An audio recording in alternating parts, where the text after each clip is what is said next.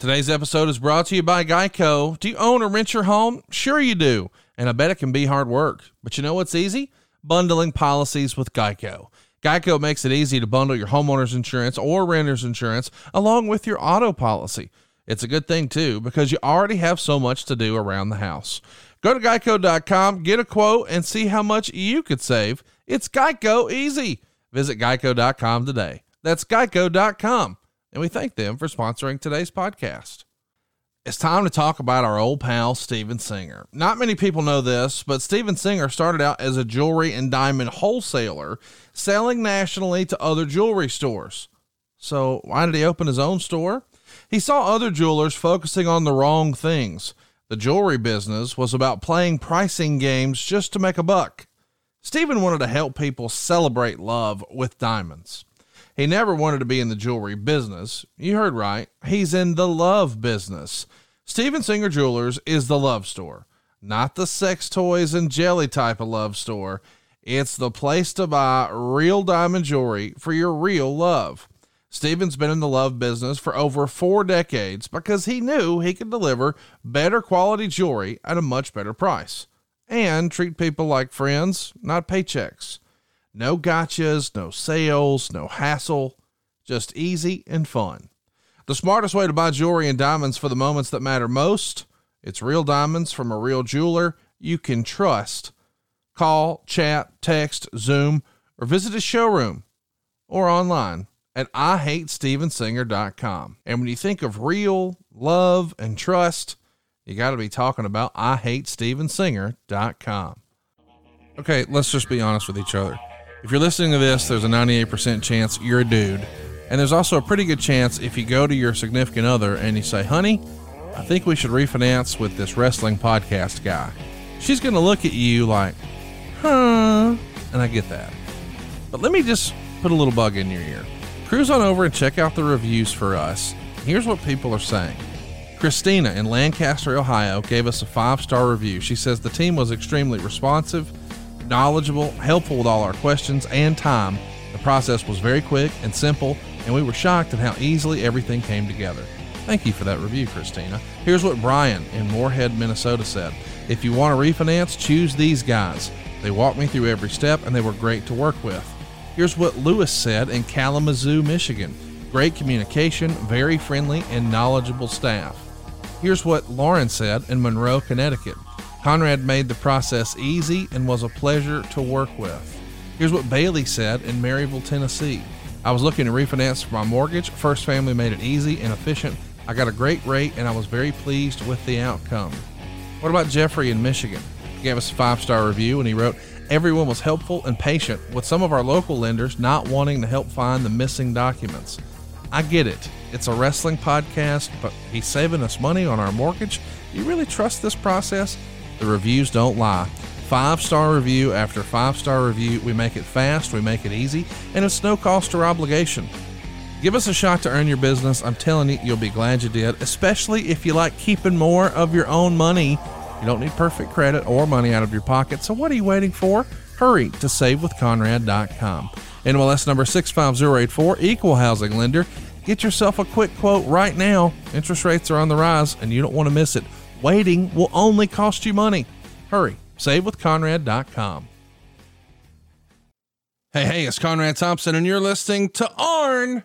And of course, we couldn't do it without the Hall of Famer, the founder of the Four Horsemen, the creator of the Spine Buster. He is double A. He is Arn Anderson. Normally, I would say, Hey, Arn, how are you, man? But not today.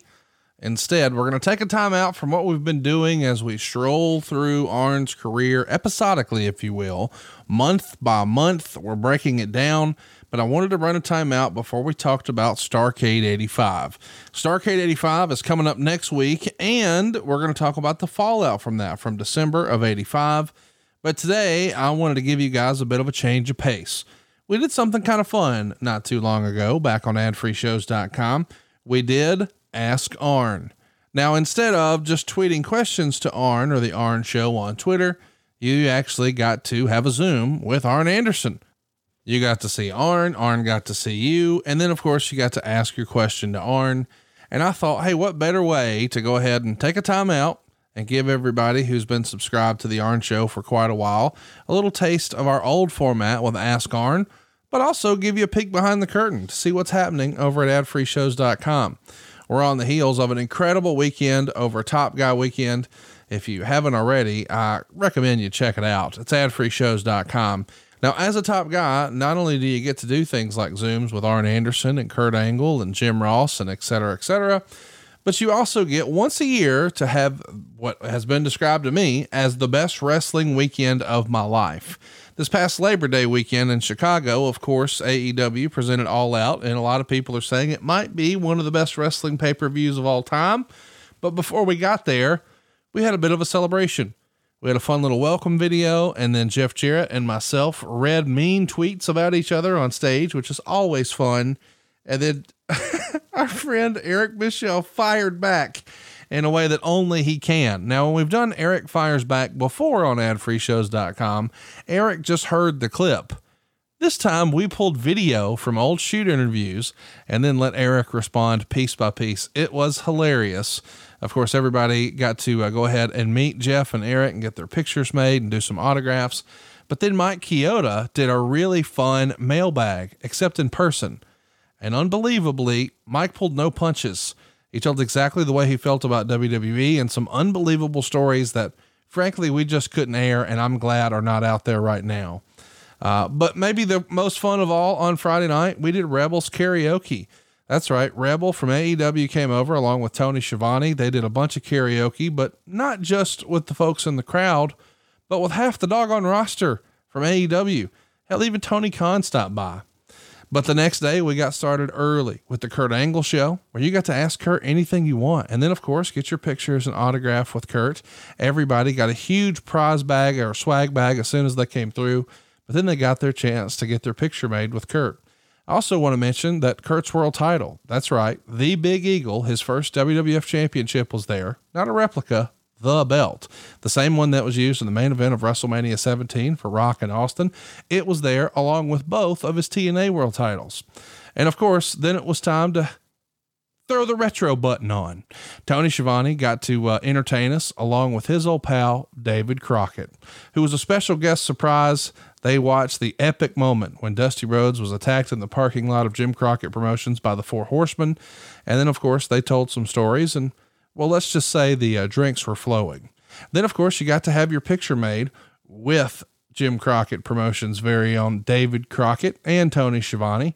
Tony would even throw on the old JCP jacket if he wanted. He had the actual big gold belt there, and they came out with the actual ring used NWA World Tag Team titles. It was a lot of fun if you're an old school wrestling nerd like me. But how about this? Right after that, it was time to put Jim Ross on stage, and we re- we reunited him, easy for me to say, with Jerry the King Lawler. Yet another surprise. Afterwards, of course, you got pictures and autograph with both JR and the King. And then it was time for Arn Anderson to take the stage, and he wanted to talk about tag team wrestling. And he brought a couple of his friends. FTR were there. Again, pictures and autographs, and they watched an old school Bret Hart and Jim the Anvil Neidhart taking on Arn Anderson and Tully Blanchard from SummerSlam. They broke down the match. They discussed the psychology, what they did, why they did it, how they did it. It was like a master's class in tag team wrestling, but we still weren't done. Then it was time for us to take the stage with Jeff Jarrett. And unbelievably, we reunited him with Scott D'Amore. That's right, the Impact Wrestling executive. Now, if you've been keeping up, the last time those two guys were in the same room, there was a judge present. They were in a courtroom, but we put them back together on stage, telling stories about the good old days of TNA, including some hilarious impressions that you wouldn't hear anywhere else. But then, as if that wasn't enough, the main event, we got a chance to have Eric Bischoff sit down with Tony Schiavone and watch War Games from 1996, which was most notable because that's the infamous moment where the NWO had the fake Sting and the real Sting revealed that, hey, I was not with the NWO. And that was the next to last time we would see Sting as the Surfer Sting. Of course, after that, it was all about the Crow Sting. But actually, before we press play on that, we wanted to show what the Giant was up to. The Giant wrestled uh, the Macho Man Randy Savage on that pay per view. So, in order to do that, we brought out Paul White himself. How's that for a big surprise? The big show at Ad Free Show's Top Guy Weekend. Of course, when Big Show decided to exit stage left, we brought out somebody else to help commentate our main event, which was the very controversial Mark Madden. But we weren't done. The big surprise, the coup de grace, if you will, the man called Sting joined us on stage as we talked about the main event and how he became the crow and never looked back. How's that for a 25th anniversary celebration? All of this happened at Top Guy Weekend. There were no additional charges. You showed up, you had a great time. Atlas Security was there to make sure that everyone was safe and secure. But I'm thinking, if you're thinking what I'm thinking, you need to secure your spot to be with us next year at Top Guy Weekend. Go sign up for an annual or at least take a look and see what we got going on over there at Ad Free Shows.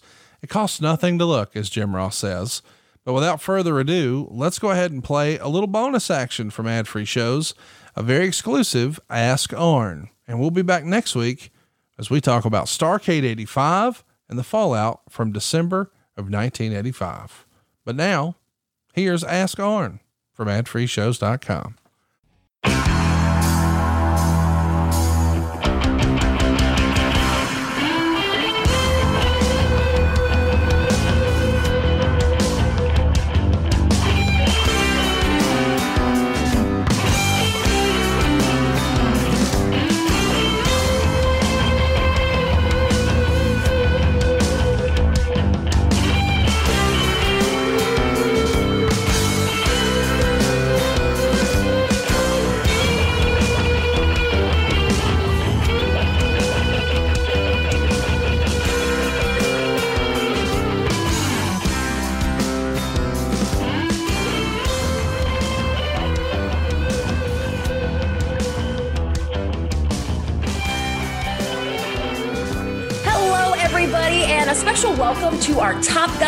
my push members who are going to get their questions answered live today. I'm Christy, being joined by another member of our ad free shows family. He has most recently been covering his uh, early career with Jim Crockett Promotions on his podcast, The Arn Show, which I know you all are listening to on a weekly basis. He is also a Hall of Famer and on the road with AEW, where he serves as a producer, a manager, and probably a whole lot of other things. Uh, this guy is an original Four Horseman, a tag team legend, and a four time World TV champion. That is his title. You know who he is. It's Arn Anderson. Hey, Arn. Well, how do I follow that? Boy, you made well, me just sound... by being you, sir. Well, I'll try. You certainly made me sound like a big deal. So let's uh, let's give it a try. Welcome everybody. How's everybody doing? Thanks yeah, for being here. I can't wait to hear from everybody. And I am going to go ahead and open up this chat. I know they have some questions ready for you to roll already. And we are going to start tonight with uh, Brad Stanton kicking us off. Brad, how are you doing tonight? I'm going to find you, but you go ahead and just toss your question up to Arn. Hey, how are you? Hey, Arn, it's nice to finally meet you. I haven't been able to get on here with you yet. Where are you at, Brad? I'm right here. See there me, Brad? No, no, but where are you coming from? Where's home? Oh, um, right outside Philadelphia. Okay, then. That's horseman country up there. Oh yeah. Oh for yeah. sure. So, so thanks, I, thanks, thanks, for joining us. Number one, that goes out to yourself and everybody else. Uh, uh, we sure appreciate it. Well, thank you so much. So um, I, I'm really happy for you that your son has joined you in the business. And I um, so I've been in the car business for 20 years, and I always say that I don't want my kids anywhere near the car business. And I was just wondering, uh, as you were going through, um, you know, your wrestling career, and, and you started having a family, did you ever say that to yourself that you didn't want your kids to be in this business at all? You know, I didn't form an opinion.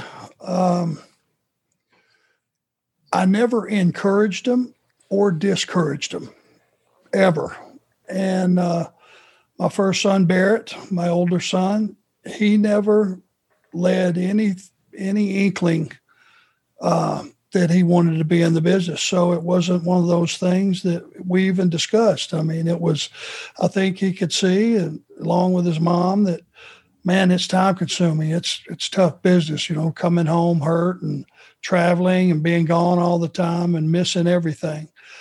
Now with the younger one, we didn't have a lot of discussions about that. I was already retired as a wrestler before he came along. So the only capacity he knew, you know, me in the business is being a producer and backstage stuff and not actually being a wrestler. And he didn't uh, he didn't bring it up until one day he was about a sophomore in uh, high school and uh, he just were sitting there watching something on TV, sports of some sort, and he looked over at me and and had either seen something online or read a podcast or just just something, and he just asked me a question. What do you, Dad? What what do you think about this? Was this a good idea? Or da da da da da. I said, What are you talking about? He, and it was a wrestling question. I went, What what makes you ask?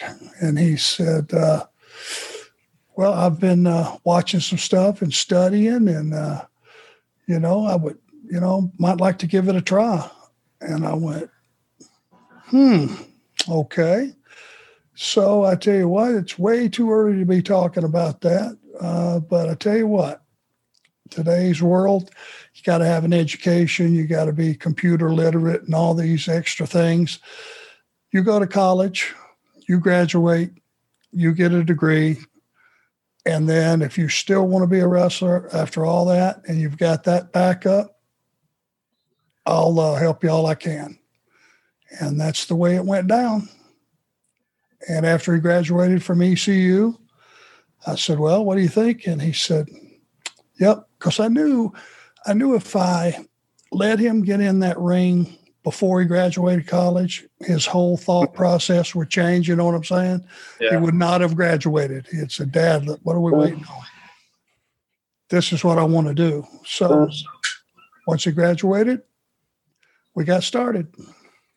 Well, congratulations on that. That was really a fun episode uh, of Dynamite to watch. Thank and you. I made my I made my whole family. I made my wife watch it and uh, say, "Do they look alike? You think they look alike?" and uh, I showed them some uh, previous pictures of you, you know, and then put them next to each other. But um, yeah. anyway, the the format, the new format you have weekly is great. Uh, so keep it up, and uh, thank you for answering my question. I appreciate it. Hey, thank you, and I'm glad you're ever you're happy with the new format. And we're just gonna we're gonna slow down and enjoy some of the things together. Um, you know, that happen backstage and the real life part of being in the business, not just matches, you know, the stories and the friendships and all that. And I think that's what appeals to me. And uh, hopefully it'll appeal to you guys. Yeah. Thanks again. Thanks so much. Thank you, Brad. It can be a little frustrating, especially if you're in a hurry or running late, to find yourself at a railway crossing waiting for a train. And if the signals are going and the train's not even there, you may feel a bit tempted to try and sneak across the tracks. Well, don't. Ever. To the naked eye, trains often appear to be further away and moving slower than they are, and they can't stop quickly. Even if the engineer hits the emergency brakes right away, it can take a train over a mile to stop. Over a mile to stop. By that time, it's too late, and the result is a potentially deadly crash. The point is, you can't know how quickly the train will arrive. The train can't stop quickly. Even if it sees you, it ends in disaster.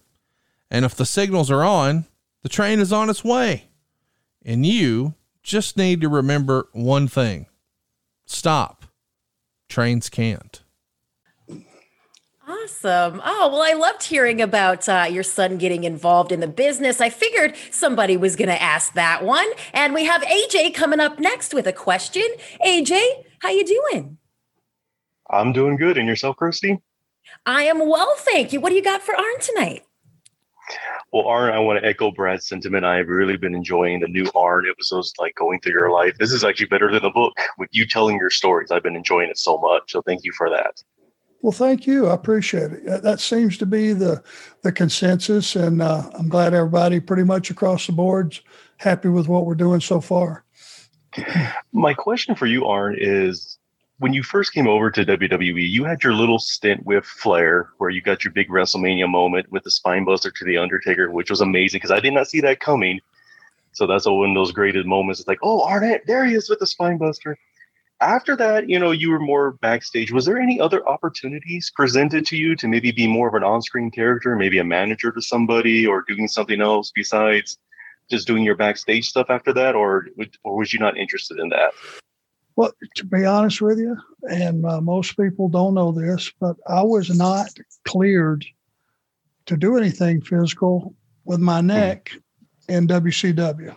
Uh, they, the doctor, my doctor that did the surgery, just said, "Hey, look, you know, I tried to get him to release me, and he said, as long as I'm your doctor, you will never wrestle again. There's just your neck won't handle it. You know, you cannot handle it. You don't have the tools anymore. So when I did that deal with the Undertaker, I still had not been cleared. Uh, so we got away with one, and it was my WrestleMania moment. I was so honored and thrilled to be in that in that situation, and it worked out well. And it was one of those things that you can kind of hang your hat on.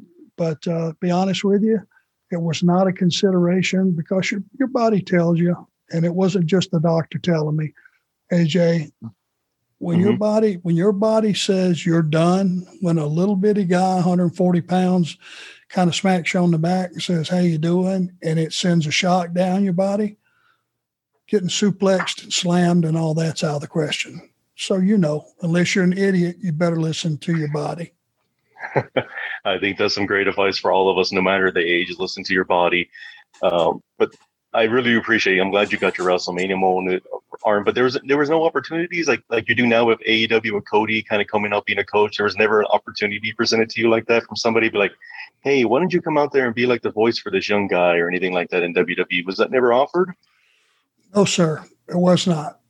Um, it was one of those situations that that I might have been thrilled to do it had it came up, but um, the position they had for me was what I was doing, and they, to be honest with you, there was never a time other than just some some goofy backstage stuff. You know, we did some shock, a little shockmaster bit, and then I did something with uh, Ascension and and uh, those guys, the other guys, kind of mighty. Um, backstage, but it was just you know comedy parts, nothing with any teeth in it. So who knows? Never presented itself. So I never got a chance to evaluate it one way or the other. Oh, I think it would have been great if you got the opportunity, Arn. But uh, just thank you for taking the time to speak with us this afternoon. I really appreciate it. And I uh, can't wait to see what's next for Arn on the Arn episodes. I'm looking forward to more history. Please do. And uh, please uh, keep watching the show and let, let me think, you know, let me know what you think about the kid. He's, uh, he's good. He's a good kid. And I think he's got a lot to offer the business. And, uh, we'll see how he develops. Okay. All right. Thank you, Arn. Thank you. Another great question. We're going to Adam O'Neill next. Adam, I see you there all the way from Scotland. Is that right? Ireland. Ireland. Oh, I'm so yeah, sorry. Yeah. That's a terrible snafu. oh, good. How are you today, Christy? I am so well. Thank you so much. No matter at all. Aaron, how are you keeping? Well, now listen, Christy, I'll let you in on something. If that would have been me that made that mistake, he would be chewing my ass out right now. you got away with one for obvious reasons. yeah, I can do that every once I, in a while, but I better not push it, right, Adam? She's only new. We leave her off this time. oh, how you doing, man? Everything good, Adam? All good now, Aaron, and yourself? Very good, thanks. That's great. That's great. So, look, um, um, just a quick question. Um, so, recently I've been listening to Renee Paquette's podcast, and there was an episode where she had the actor Paul Walter Hauser on. And during that, he was talking about how he used to love the Four Horsemen growing up. And he said that um, if there was a movie of the Four Horsemen, the person he'd love to play in it would be yourself. Um, so the question kind of came to my mind, like if you had, um, if there was a movie on the Four Horsemen, who would you like to play you? I don't know anybody that could do me better than me. Do you? I don't. That's the answer I was actually expecting, to be honest. you know what? And I know that sounds pompous and ridiculous, but you know, I know who I am. Uh, I've always known who I am. And since I've looked 40, since I was 14, I think there would, with some Hollywood magic, we could, we could, you know, paint up and patch up and put another coat of paint on me and uh, magic and uh, maybe cover the the span of years that we needed to. But I, I really believe I could do me. So if anybody wants to make a movie, let's talk. A few extra dollars would be nice as well. yeah. Yes, sir. And you know what? For you bringing it up, I'll send you a stipend. How about that? That's great. Lovely. Thank you very much, Aaron. Thank you. Oh, I love that. Thank you so much, Adam. Arn, what about maybe your son playing you in a in a film? What do you think about that? Now there's a something I hadn't thought about. Sure. Does he does he have some acting chops? Is that something that he's interested in at all? Do you know? You know, this is a frightening thought and it's horrifying, but he is a mini me. Oh, and so once yeah. he's been around long enough that the audience will accept him being himself, he's he's a real smartass. He's just like the old man. So could he pull it off? Yes, 100%. You know, we're learning as we listen to this Arn broadcast every week that Arn was getting better at his craft. He was perfecting his craft. He was learning how to work with anybody. He was learning how to have a good match with anybody. Back in the day in wrestling, they called that a mechanic. Now these days, if you're a mechanic, you're going to get a deal on your on your auto parts if you go down to the corner store. But if you're like you and I, well, they're going to charge you up to twice as much. Can you believe that? Just recently discovered that if you walk into one of those national chains that sells car and auto parts, they're going to charge you up to twice as much if you're a do-it-yourselfer for the same stuff. Now, that's never the case at rockauto.com. You see, our friends at rockauto.com are a family owned business. They've been serving auto parts customers online for like 20 years. So go to rockauto.com for all the auto and body parts from hundreds of manufacturers. They've even got stuff like engine control modules, or carpet for your car, or brake parts, or tail lamps, or motor oil. Whether it's a classic or a daily driver, everything you need is available right now at rockauto.com. And in just a few clicks, you can get it delivered directly to your door. This online catalog at rockauto.com is so easy, even Arn can do it. And that's saying something. He refers to himself as a high tech redneck. Quickly see all the parts available for your vehicle, choose the brands, choose the specs, and the prices you prefer. And best of all, the prices at rockauto.com are always reliably low. And get this, the same for everyone. I don't really dig the way that these uh, stores have been handling the pricing on this. This seems unfair. Rock Auto to the rescue, man. RockAuto.com has an amazing selection, reliably low prices, and all the parts your car or truck will ever need. It's RockAuto.com. So do me a favor, go to RockAuto.com right now and see all the parts available for your car or truck. Just take a look. And when you find what you're looking for, write in ARN in there. How did you hear about us box? So they know that we sent you. That's RockAuto.com. And when you get to that, how did you hear about us box? Just write in ARN.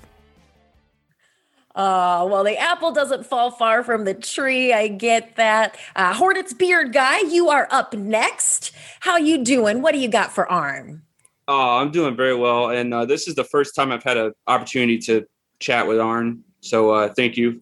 Um, and of course, if you haven't already guessed, I'm coming right here from Flair Country, Charlotte, North Carolina.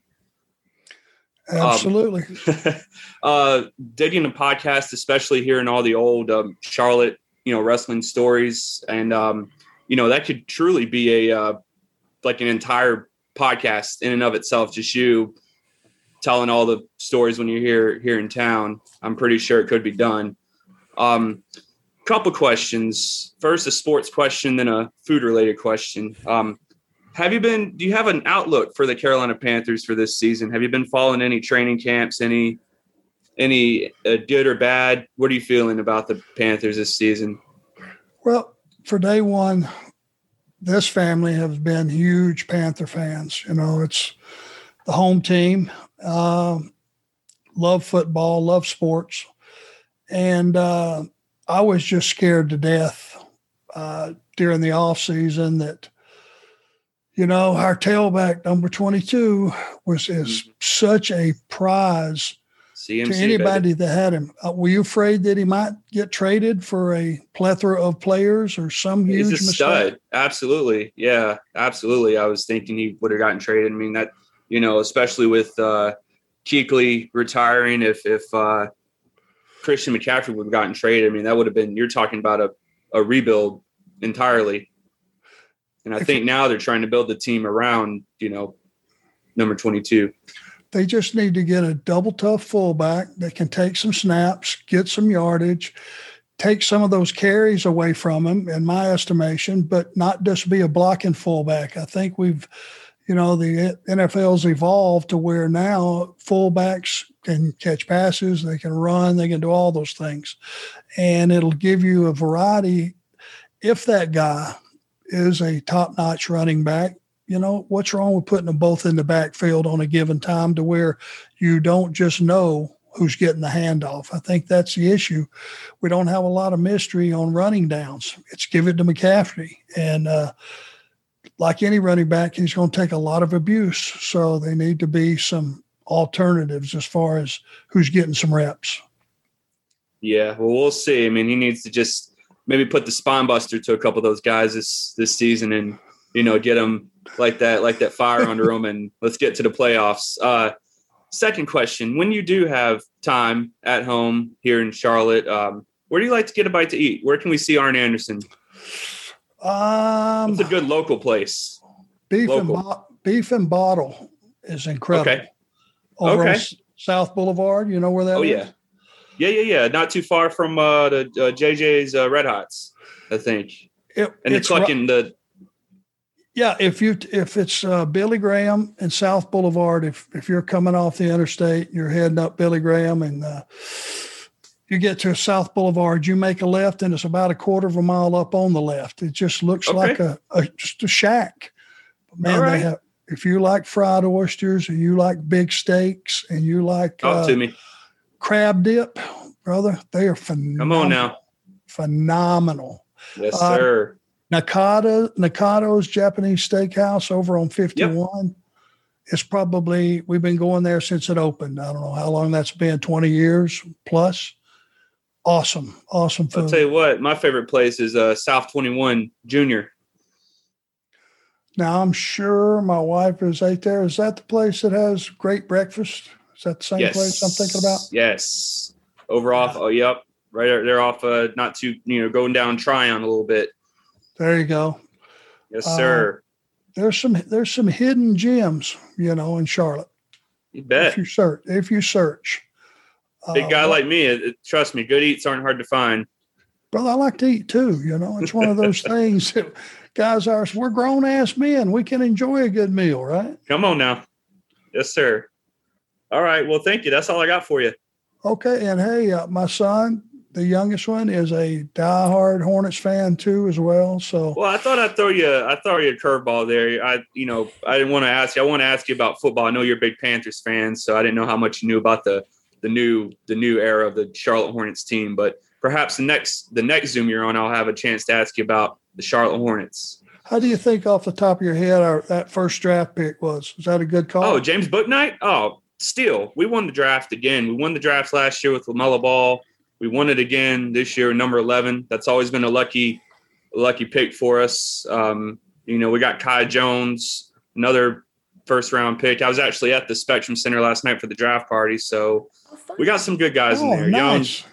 young team, young team, playoff, playoff bound, no doubt this year for sure. I'm going to take you at your word. All right, All righty. thank you, sir. Thanks, for your time. Thanks for, for, uh, for popping in. You bet. Oh, and speaking of love and food, uh, Arn and I were just talking before we got on here about how Friday night is pizza night at both of our houses. So, uh, anybody else having pizza tonight? Just us? Yeah. Maybe Michael McClanahan, who is coming in next with a question. Michael, there you are. What's up? Hi, Christy. How are you? Thank you for hosting this again. And Arn, as always, very, very nice to get to talk to you. Thank you, Michael. Thanks for popping in, man. I appreciate it. What's going on?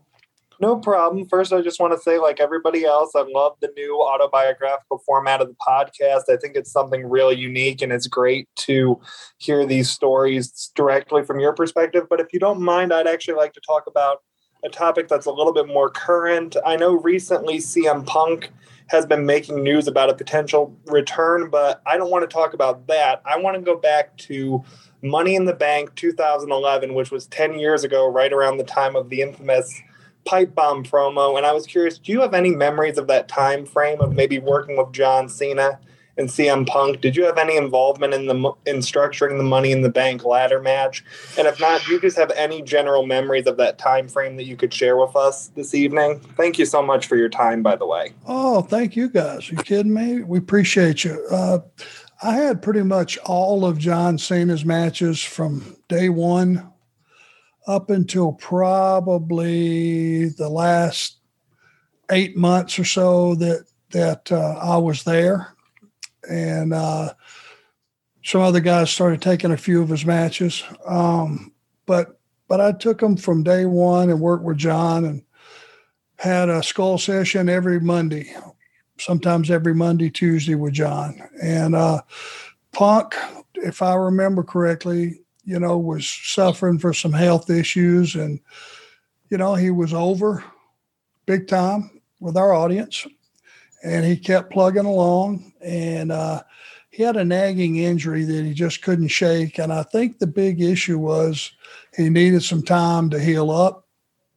And that was not being provided. Now, don't hold me this 100% because the closed door meetings between Punk and, and the powers that be, that were things that were kept personal and confidential. But I know the pipe bomb, you know, promos really got over because they were as close to reality, I guess, as you could possibly be, if not 100%. Uh, so, you know, I just remember thinking at that time, I just remember stopping, walking through the backstage area, and he was sitting there in a chair, you know, with his back kind of to the walkway. And I just stopped and said, you know, how you doing, man? I mean, you know, you're, you know, you okay? And he just looked up over his shoulder, and kind of turned around and just said, I'm hurting, man. And guys in our business don't usually say that. You don't ring the dinner bell that, hey, you may have to be off a while and somebody come get your position. So, you know, it's not one of those things you talk about unless it's really bad. And that's what I took from it. And, and, uh, pretty soon he was he was gone. No problem. Thank you for answering that. And did you have any specific memories of structuring matches with him and John Cena? Does anything stick out about like anything in particular about their matches? I was just curious if you had any insights from working directly with the two of them on any particular bouts that they had. Well, when they you know, John had gotten to a point when he when he started working with Punk that those guys, John was far enough along that he could, you know, he knew the business and Punk knew the business and they trusted each other. They wanted to work together. So most of that, I'm sure they put together themselves, which is the way it should be. You know, it shouldn't be at that level, me telling you what you need to do in the ring you need to be telling me what you're going to do, and I need to be, be writing it down and calling it to the truck. Because at that level, it's top, you know, you're number one company in the world, your two top guys, it's your show, you should be running it. Absolutely. Again, thank you so much for your time, and those were great answers. Always nice to talk to you. Thank you, Michael. Fall is here and we can all use a stiff breeze. That's right. This episode is sponsored by Blue Chew. Guys, confidence can take you far in life. It can also help in the bedroom, especially when it comes time to step up to the plate. And that's where Blue Chew comes in. Blue Chew is a unique online service that delivers the same active ingredients as Viagra and Cialis, but in chewable form and at a fraction of the cost. You can take them anytime, day or night, so you can plan ahead or be ready whenever an opportunity arises.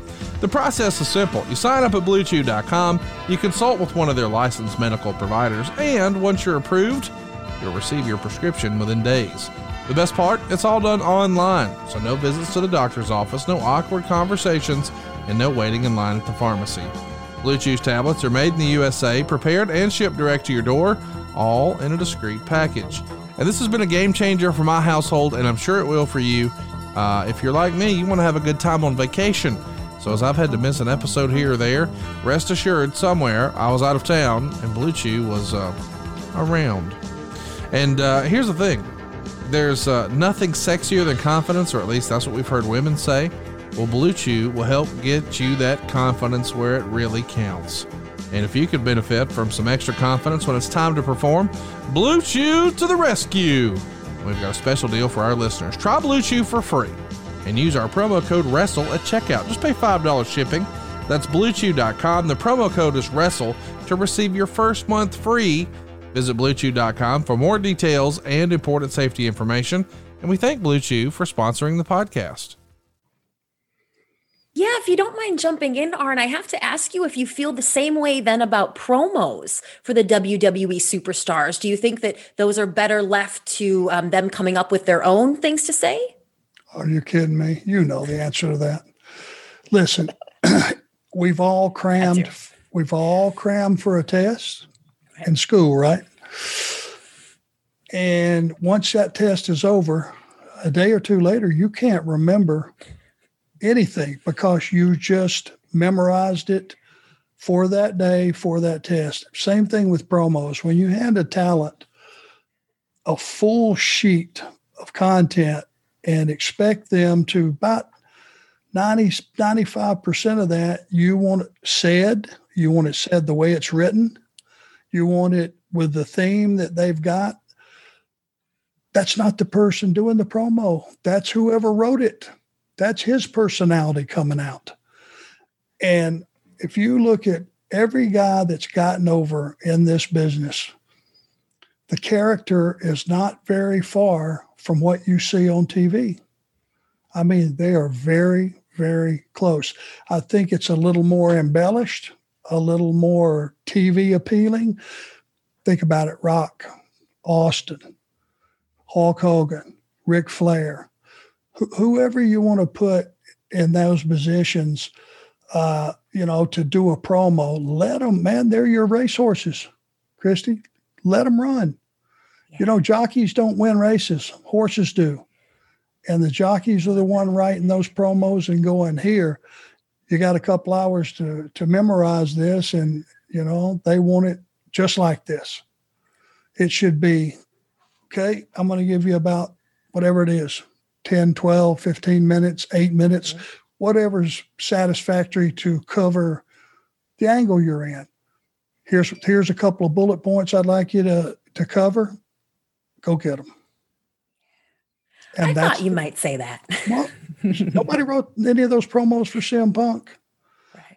John Cena had a ton of of input into his promos, and that's why they got over because when you looked at them on TV and they started talking, you knew they were talking to you, mm-hmm.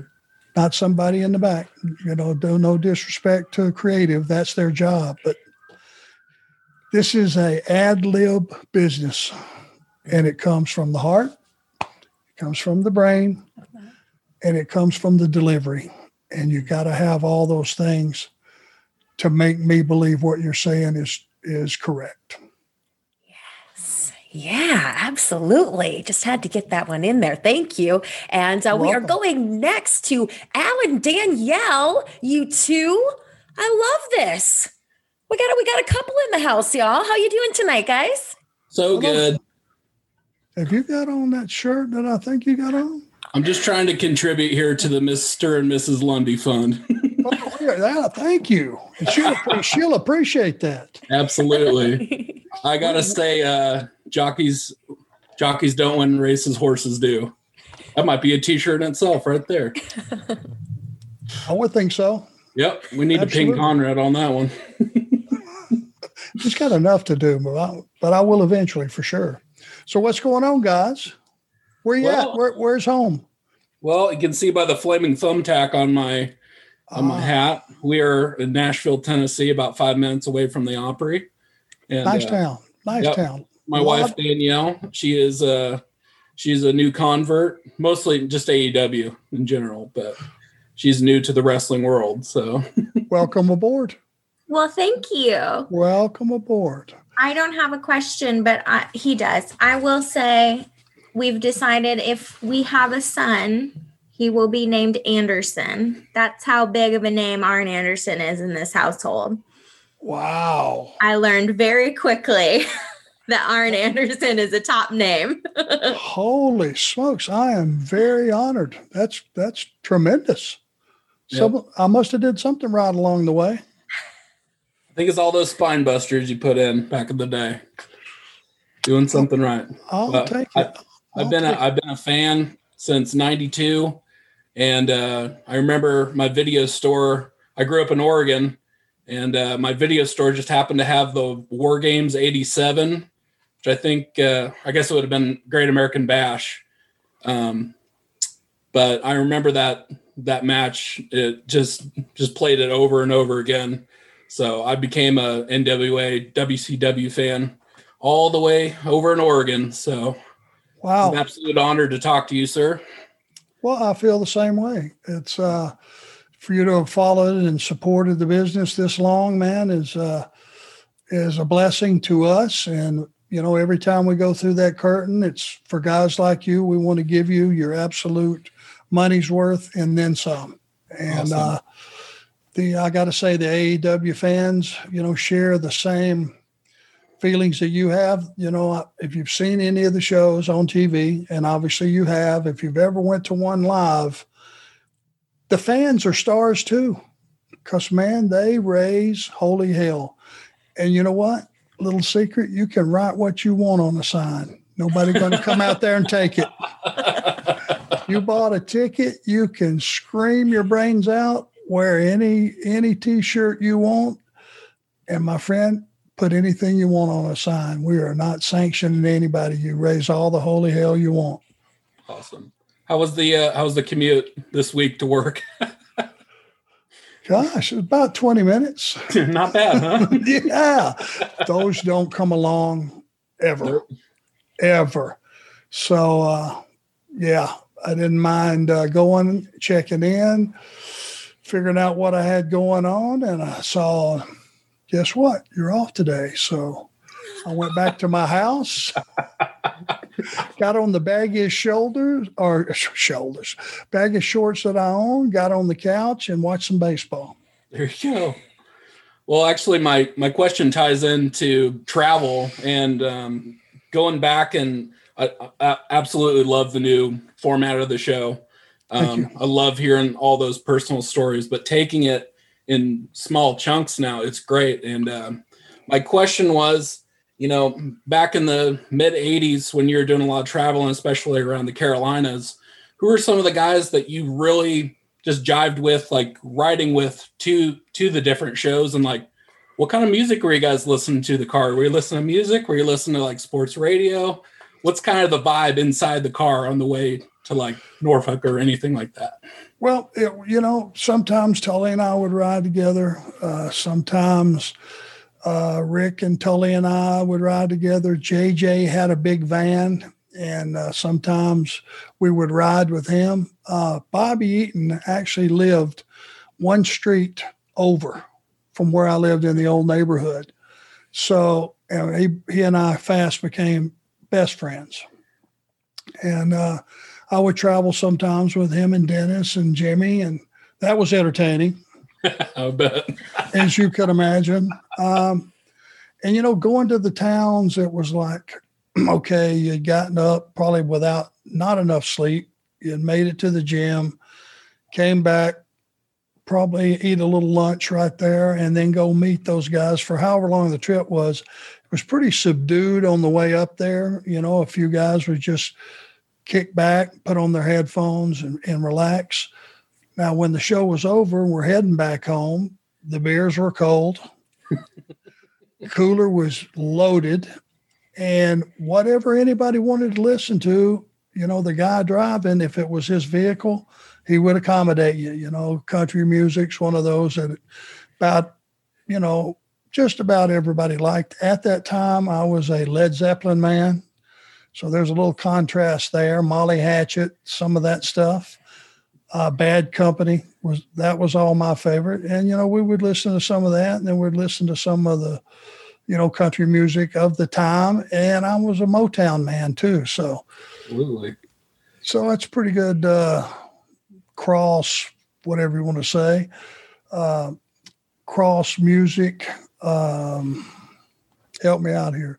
There's nothing like the music from the 70s, man. It's nothing like it. I think I got a bunch of it on vinyl here. It's uh, it's pretty much all I listen to. So the radio on yeah that 70s on on Sirius, and it, it Yep. covers all of it.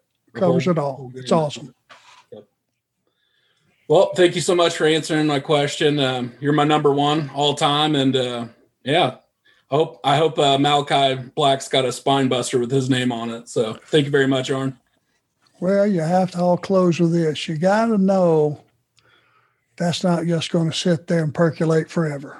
Gotta come to That's a head. all. I'll, that's all I'll say.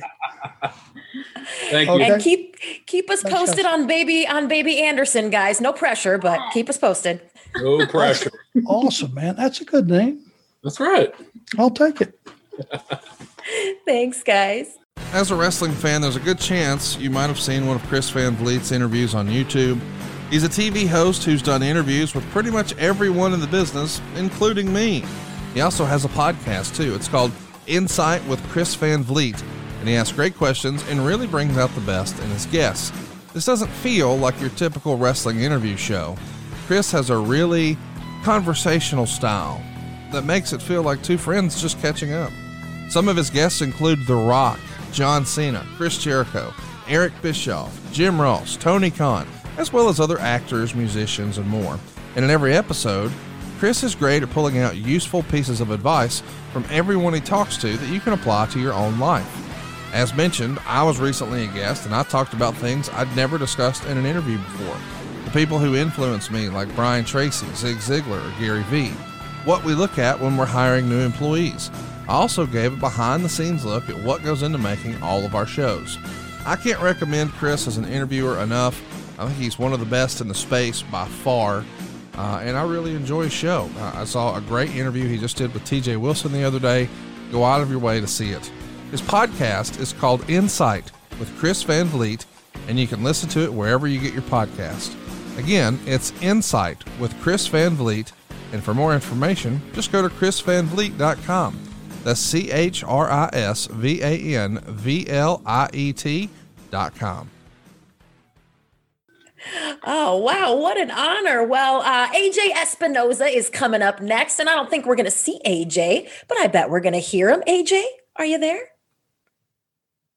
Oh, that's a no. All right. We lost AJ, but Oh, oh, no, I was here. I went earlier, Christine. there he is. AJ, what's your question?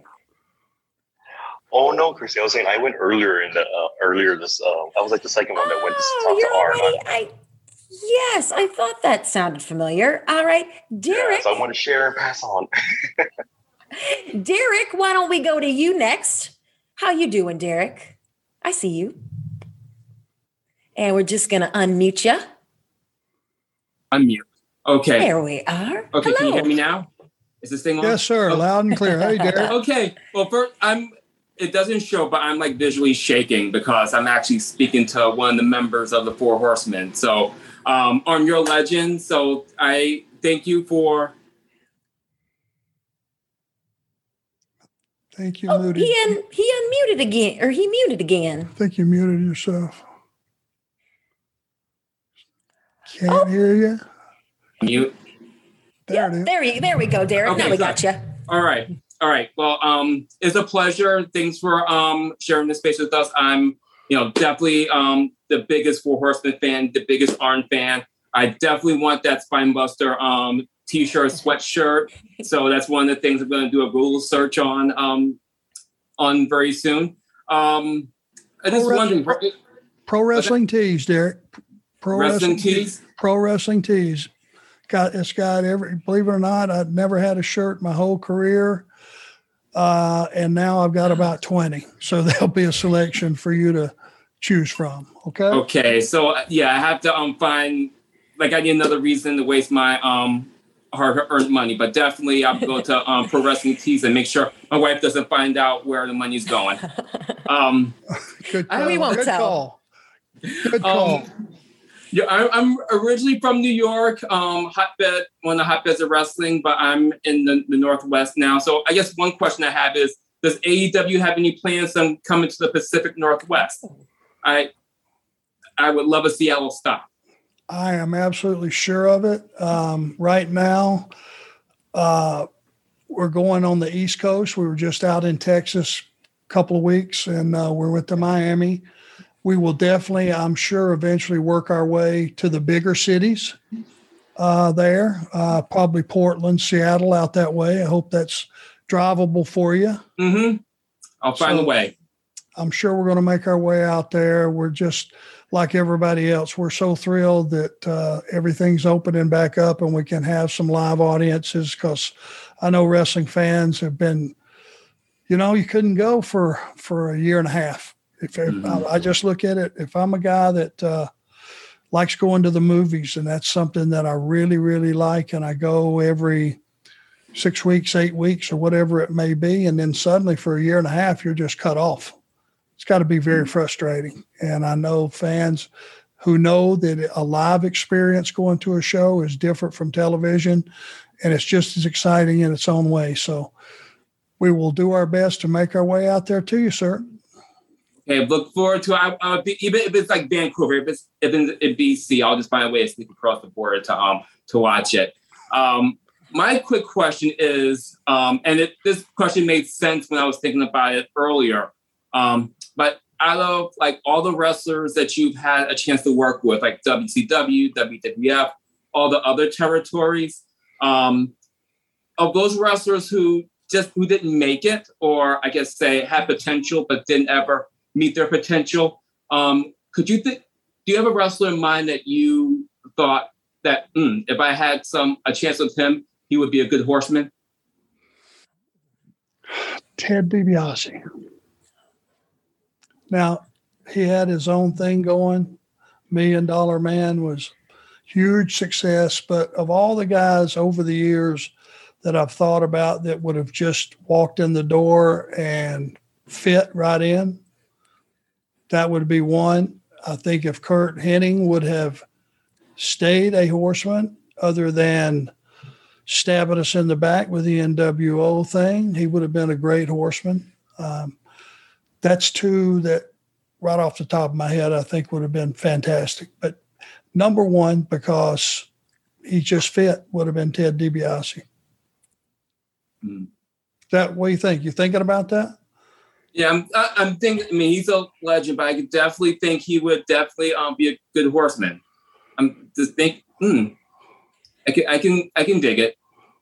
It's pretty cool. All right. Well, thank you, thank you very much once again. I'm you, you've made my day. Thank you. You made mine. But Keep your uh, keep your keep watching the show. Keep your ears open. Like I said, we'll do our best to get out your way. All right, we'll do. Thanks. Thank you. Oh, and Derek's display name is Derek over 40 and still loves wrestling. So I hope that you keep that for all your business calls as well. But I, I actually one one call. I, I work remotely, and one call actually had it on there. So I had to, I had to Awesome. come clean. Well, thank you so much, Thank you. Derek. Thank you. Thanks, Derek. We'll see you again soon. And next up, we have Inez coming in. Tell me if I just butchered that. You Inez. did. It's it's Ennis, but there's the you're not the first one. Don't worry. Ennis. All right. Well, I will remember for next time. What is your question? hey, Arn. I hope you're doing. Uh, I hope you're doing good. I was wanting to ask about the the no rules match we saw between Chris Jericho and Nick Gage on Dynamite um, earlier this week. I've seen a couple of people give their takes on it. I saw Bischoff saying he thinks it's uh, it's bad for the industry. So what's what's your kind of take on on that match and death match wrestling in general? Uh, as far as it being bad, I don't know if that's the right word. Uh, I think uh, my background, you know, and I've been in some blood and guts matches. You know, uh, War Games was about as violent as you get. Um, it's not my decision to say what should go on our television or not to my personal taste, is that something that I would want to be involved in? No. Uh, it's just because that's the beauty. You know, the wrestling industry, especially now, is like, uh, you know, it's like the ice cream store. You know, it's 21 flavors. You pick what you want, you like what you want. And if you don't like it, this is my suggestion. Whether you're watching our show or, or the WWE show, Raw or SmackDown, or you're watching Impact or you're watching Access, whatever it is, this is my my uh, opinion. Watch what you like, and when you see something that you know you're not going to like, switch the channel. Because you can like you can like stuff from a, a, show without liking the entire show and that's your prerogative. Flip it off. Just do me a favor. If it's our show you're flipping off flip back in a little bit because we'll have something that you will like after that i assure you definitely man thanks very much and i'm looking forward to seeing you on dynamite soon all right where are you just for curiosity where are you at I'm in Scotland, so I'm, I'm glad to be able to join this call um, before midnight for once. we we had a blooper earlier. You might want to call. Christy I had I heard I heard on, on the carpet. Thanks, guys. Well, well, hey, you're a long way away, my man. I appreciate you showing up. It's probably the middle of the night there, isn't it? It's uh, quarter to twelve at night. So it's not the latest I've been on one of these calls, but pretty close. well, I appreciate you staying up. Thank you. Thank you, man sleep tight. Yes. Hey, yo, check this out. Lucy Nicotine is a company founded by Caltech scientists and former smokers looking for a better and cleaner nicotine alternative. Finally, tobacco alternatives that don't suck. This has been researched and developed for three years to be made for people, not patients. And Lucy has created a nicotine gum with four milligrams of nicotine. It comes in three flavors wintergreen, cinnamon, and pomegranate. Lucy also has a lozenge with lozenge, you know, cough drop, bro. Has four milligrams of nicotine and cherry ice flavor. Each and every flavor actually tastes great. I mean, you know me, that's part of the deal. It's got to taste good if I'm going to do it. Uh, it's convenient, it's discreet. These products can be enjoyed anywhere, whether you're on a flight or at work or even in the gym. And here's the thing, man I get it. If you've got a loved one in your life who's a smoker, and I do, in fact, once upon a time my wife used to smoke, she doesn't now. And products like Lucy will help the loved one in your life kick the habit, baby.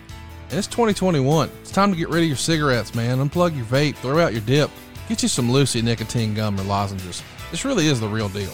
A subscription to Lucy comes directly to your door each month. It's so simple, and you don't even have to leave your house because Lucy has delivery down.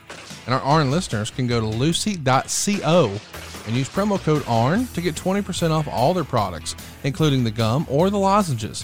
That's lucy.co and use the promo code ARN at checkout. Also, I have to give you this disclaimer warning this product contains nicotine derived from tobacco. Nicotine is an addictive chemical. Duh. That's why we're here. Go to lucy.co.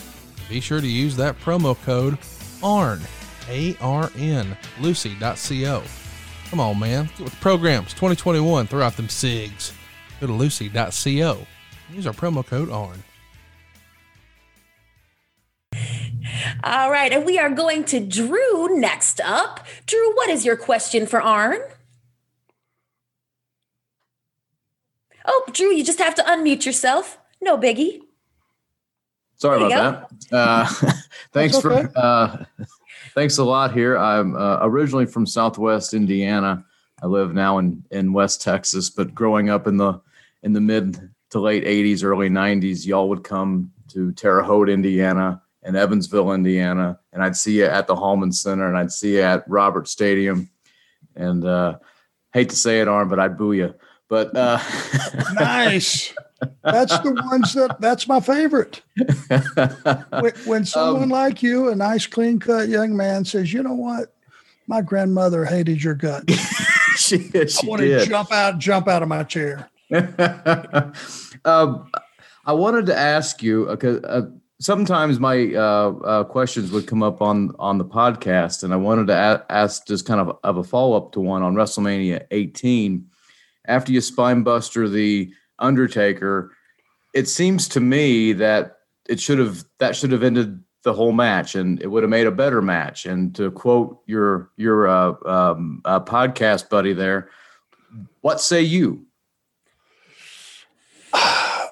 if it if I would have been an active wrestler and been in a position to give it back to him, which the Undertaker has earned in spades.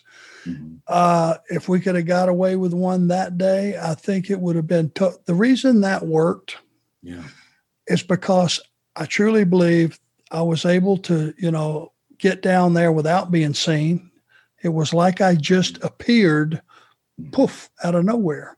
And that was the appeal for a lot of people. So when I slid in, hit him with a spine buster, rolled out, disappeared out of the side of the referee, if we were going to have Ric win, that's how we would have done it. hmm And the audience went, Holy shit, that's it. He's going to win That's right. but without something in the future to give it back to him, I thought it was just fine. He's the Undertaker. He over he overcomes adversity, and him doing what he did, I thought was fine. It did not dampen the mood for me. Business is business, and you always have to think about what do the fans deserve? What does your story deserve? What does your opponent deserve? It's not about me, me, me. So I, I hope that answers it. you know. Absolutely. I I watched it then, and to hear Jr. just you know you know how how how Jr. went. You know he'd get so excited, and then you couldn't understand what he was saying, and and that's Arn Anderson, and then it all happens. It was just like wow, this is going to happen, just exactly how you just said it out there. So. Uh, one other thing I, I wanted to ask you you you told this story and it i never laughed so hard on a podcast when you told this story you were I, I think it was Cowboy Bill Watts. Like called you out, and and he hit you upside the head. He called you Lars, and I I just I that still cracks me up. Were you ever able to get back at him for that in any way whatsoever? I mean, that was just what a crazy situation. Well, being a little bit of the backstage loudmouth slash clown that I have been my entire year, I nickname guys, I bust guys' balls all the time. the fact that I had worked for his company was my first real, besides, you know, a few weeks in uh, in Pensacola, Florida. That was my first territory. So he started me in the business. He sent me to Atlanta to become an Anderson. He had a pretty good, you know, um, history with me. So for him to look at a team meeting, we're out at center stage, we're all sitting in the stands, and he's going, guys, your your kicks have got to get better, your punches have got to get better. And he looks over and he goes, Lars, come here, Lars. Get, get Lars. And everybody's looking around. Who the hell is Lars? And you, you, Lars. And he, uh, me, yes, come here. And I got up and just walked about, I guess, 10 paces towards him. And he just went whop right in the head. And he went, That's how you throw a punch. And I he crossed my eyes pretty good. And he goes, Okay, go sit down. so I walk over and sit down. When I get when that meeting broke up and I get to the back, guys are just walking up to me and looking at me and just busting out laughing.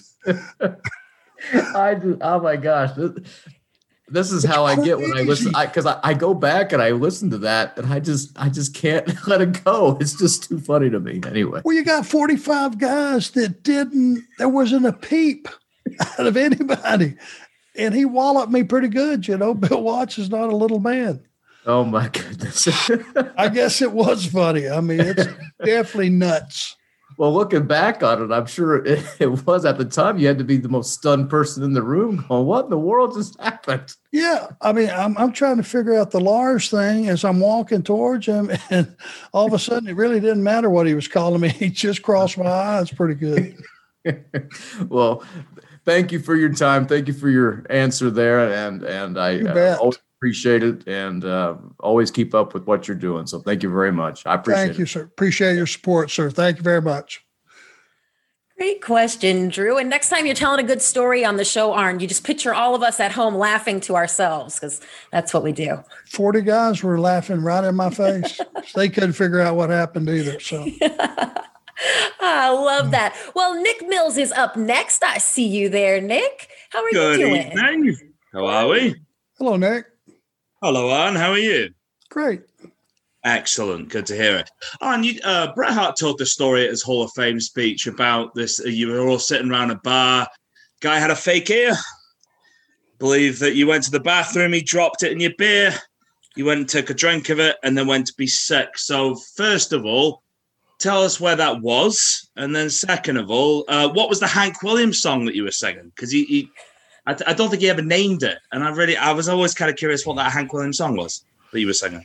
We were just in the Marriott bar at the hotel after a show because that's, you know, when you got a six o'clock flight every single morning, which is in those days was like a four o'clock wake up. Mm-hmm. You didn't want to venture out too much, you know, but you did want to drink yourself down so you could get a little bit of sleep. So it was a Marriott bar. Um, I don't, and to be honest with you, I don't remember exactly what the song was, but I do remember going to the bathroom. I sat my drink down and just ordered it. Double Stoli Sea Breeze was my brand at the time. And, uh, you know, it's just some of us buddies, Haku and Bret, some of us were all in there drinking, Tully, whoever it may be. Came back, grabbed my drink, turned it up, and something hit me right in the nose. I went, that don't feel right. Pulled it down, and there was a man's ear. and I looked up, and that he's standing right there, and his ear's missing. I guess he had been in a fire or something, and his ear got burned off. So this is a total prosthetic ear, brother. When it hit me, and he started laughing, I started puking all the way. And I mean all the way across the bar, out in the hall, into the public bathroom. And brother, I let it roll for about five minutes because the damn thing hit me in the nose and I and it was all over my lips.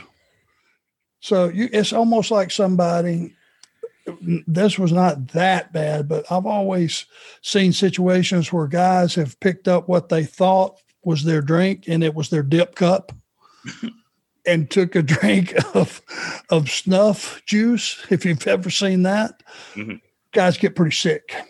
So not making that mistake because I don't dip. I did make this one. Bret set me up completely across the board with the guy. Mm-hmm. So yeah, I, I, had a little bit of a queasy stomach for a day or so. Let me ask you something. Did you know that? that obviously, the, did the guy tell the story about the ear before you went to the bathroom, before he dipped his ear in your drink, or Bret set you up, or was it something that just came after? Well, I'm sure as I'm in there puking, I mean, uh, Bret, I'm sure kept it Bunk's just him and the guy. So everybody's looking at me like I suddenly can't handle my liquor, I guess, as I'm walking across there puking. And then I guess the story was told because when I came back out of the bathroom, everybody was laughing their ass off at me. and the guy's got his got his ear in his hand, put it back on, the whole deal. I'm glad you have such great friends that they would literally dip the ear in your drink. That was a good rib. You talk about ribs in the business. That was a great rib. It's fantastic. I love hearing that story, and uh, I got a massive kick out of it reading this book. I really appreciate it. Thank you so much for your time. You're welcome. Oh wow, we we are just rolling here today, Arn. We are laughing our butts off, and uh, let's see what Eddie Prather has for us today. Eddie, there you are. Hey, hey, Christy, welcome to the Ad Free family. Hey, thank a, you so much. Hey, double A. Hello, my man. This is. I never thought I, ha- I would have the day to be able to speak to you. Well, I'm glad you, have, you did. You, you, have a special place in my heart. You were, oh, you were my, you were my mom's favorite wrestler. Oh God, thank you for that. Yeah, did you, had her. Did you watch had, to, watch together? Did you and your mom watch the show together? She became a wrestling fan because I. That was the only way she could have a conversation with me. It was like uh-huh. 83, 1983 when I became a wrestling fan. So, so I was able to. I was able to see a lot of your career early on because of I had a friend that traded tapes, so I would borrow his tapes. So I got to see a lot of the Pensacola stuff, awesome, which, I, I, which I absolutely loved. Uh, when my mom had her stroke in 2011. She passed away early on in 2012. Uh, when I went to visit her, the only time she would like show any kind of alertness is when I would bring tapes of. I had tapes of like two or three VHS SS tapes of, of Horseman Arn Anderson matches. So she would like show a little bit of alertness when I would put on the tapes. So Well, I'm very thankful I could provide that for her. yeah, I'm so sorry for your loss. yeah, I'm very grateful for what you gave to me, my mom. Uh, I have a couple questions for you. Okay. Okay, the first one is, I know you said Ted DiBiase would have been a good horseman. How about, do you think if Magnum TA did not have his car accident, do you think he would have eventually turned heel and maybe had been, maybe he would have been the guy who took Lex Luger's place instead of Barry? You know, that's a possibility, but I think his his trajectory was was heading towards the moon. He would he would have been a top babyface for a long time. Yeah. Do, do you think he could have turned heel when Ric left for the WWF? Uh, you know, anything is possible. Uh, I think what what really bothered all of us so much as we saw Magnum and what he was heading to be. He was going to be a huge, huge star. And for him to have his career taken away from him so early, that was the big loss. Uh, we could have made anything work with him because his promos, and we were talking about promos earlier, but uh, his promos, you believed 100%, and you believed that he believed. And I think he would have been a very big star because he looked the part too. He had a little, he, with his promos, he had that, like, a little bit of anger with his promos, like, like that intensity, intensity. And we and we know we know the history about Dusty Rhodes' best buddies always turning on him. So Yeah, you know what? I didn't think about that. That that's right. It it might have happened. I won't say that it couldn't have. It, it certainly could have. yeah. And my second question is, when the, when Conrad put your name in the same sentence as Van Hammer, did the did a spine buster come into your mind to put on Conrad? I don't think that'll do it. I think I, he's got a aluminum baseball bat beating coming after the, after that. I've I've done some bad things and I've done some rotten things and I've tr- trust me, I am not pristine. But to put me in the same sentence as Van Hammer, Van Hammer. that is uh, cruel and unusual punishment. Oh man, I, I was like, when I heard that popped out of his mouth, I was like, did he really say that? If I'm correct, and you you will know this, I mean, I don't bust Conrad's balls. I'm probably the only show that he doesn't get ate up by everybody, right? You and Jeff Jarrett, because both of you kind of have somewhat similar person, like calm, cool personalities, while Jr. and and Bruce Pritchard, they get a little bit red ass. And Tony Easily. too, right? Tony yeah, Giovanni, Tony. too? Uh, uh, Well, that may change if he keeps this up because I know he said that just to get a rise out of me. So, he got what he wanted. yes, he did. Yeah, he he, he stabbed me in the heart, He in in the back. way in the back. No one should ever be compared to. I would bet. Please send him that on a on a Twitter or something so that he sees it to our account, will you? Yeah, I, I will. I, I just that's as low as you can get. Van Hammer. Uh, I, people always crucify Eric Watts for being the son of Bill Watts, which I think it was unjustified because Eric could could he could work a little bit. Van Hammer, no. Well, I defended myself, so you let him have a shot, and we'll just call it even. Maybe he won't make that mistake again. hey, thank thank you for taking my Christian double A. You Uh, betcha. it's, it's been such an honor. I can't wait. It's not this year, but maybe next year. Um, top guy of uh, thing I might be able to attend. So I can't wait to be able to meet you face to face. So Be my pleasure. It's been my honor, my friend. Thanks and, for and, and congratulations on your son's debut. He's looking really good. thank you, sir. I much appreciate it. He'll Yeah, but- he'll appreciate it too. Thank you. Thank you so much, Eddie. Great There it is, buddy. questions. All right, listen up. I just turned 40, and now this is on my radar more than ever. Uh, I've got some, uh, I guess we would call them old man pains. Not really, but listen, if you've got some nagging little things here or there that aren't exactly super comfortable, or maybe you're having trouble sleeping, or maybe you have some anxiety, or perhaps it's one of those deals where stress is just kicking your butt. CBD isn't about what you feel, it's about what you don't feel. Specifically, that stress, that anxiety, that pain, that sleeplessness, that nervousness. And Feals is a better way to feel better. Listen up Feals is a premium CBD that will help you keep your head clear and feel your best. It's hassle free, it's delivered directly to your door. And CBD naturally helps you reduce stress, anxiety, pain, and sleeplessness. But maybe best of all, there's no hangover or addiction. But this has been a game changer for me. I've had a knee injury for like 20 something years that I've never really properly gotten checked out and taken care of. Uh, but I think I can power through and I don't want to go under the knife. So when it starts to act up, boom, I place a few drops of feals under my tongue and I feel the difference within minutes. This also works for folks who struggle with sleeplessness. Eric Bischoff and Lois Shivani use this to go ahead and get to sleep and stay asleep. And the thing to remember about CBD is that finding your right dose is important. And really, everyone's dose is different. In fact, Feals offers a free CBD hotline to help you guide your personal experience to make sure that you're getting your perfect dose. And the Feals customer service team is dedicated to making sure you get the best use of your CBD.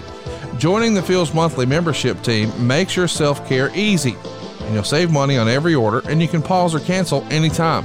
So start feeling better with Feals. Become a member today by going to feals.com slash ARN, and you'll get 50% off your first order with free shipping. That's F-E-A-L-S dot com slash ARN to become a member and get 50% automatically taken off of your first order with free shipping. That's feals.com slash ARN. And uh, we are going to John Lopez next if he is ready. John, are you ready? I am. Uh, good afternoon, uh, Christy. Good afternoon, uh, Arn. It's uh, so nice to get to talk to you again, uh, Arn. Um, I wanted to uh, ask you um, because of uh, Tony's show and your and your show. I've gotten a lot into '80s Mid Atlantic wrestling, which I I didn't back in you know when I started wrestling, watching wrestling was in the uh, '90s.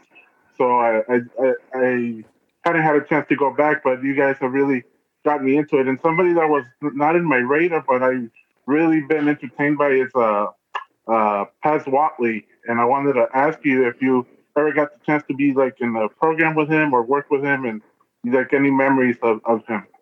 Yeah, Paz was great, man. He he was really good, right? Very Yes. good performer. Yes, and great, great uh, uh, promos too. Very Yeah. like energetic. Hundred percent. Most of my uh, time with him was uh, WCW. It was after the Crockett, uh, you know, days. And Pez, you know, he, he had it all. He was an amateur wrestler. He was great athlete, great performer, really entertaining on uh, the promos, and just, you know, he had a bo- boogie woogie Jimmy Valiant esque to him too, as far as being an entertainer. He was very fan friendly, and uh, Pez was was a pleasure and an honor to work with. Uh, he's one of the names out of the past that should have been a bigger star than what he was. Yeah, I, I, I, I feel the, the same way. It was so nice to get to talk to you, and, and uh, I hope you have a great day. Thank you. Appreciate you. Thank you. All right. Thank you so much. I'm just uh, manning all the buttons here. Who is next? That's a great question. That's my question right now. Next up, Blake, are you in the house? Blake, Blake is not in the house. Somebody wave. Give me a little wave if you've got a question. Hey there, Josh, my man, here to here to save me in my moment of need. I know you got a good one. Well, Mr. Anderson, since we're telling all uh, old dad stories, this one will crack you up. God rest my dad's soul. I told him that you got fired, and he said, "Good. Now John Cena won't bring break Ric Flair's record." True story.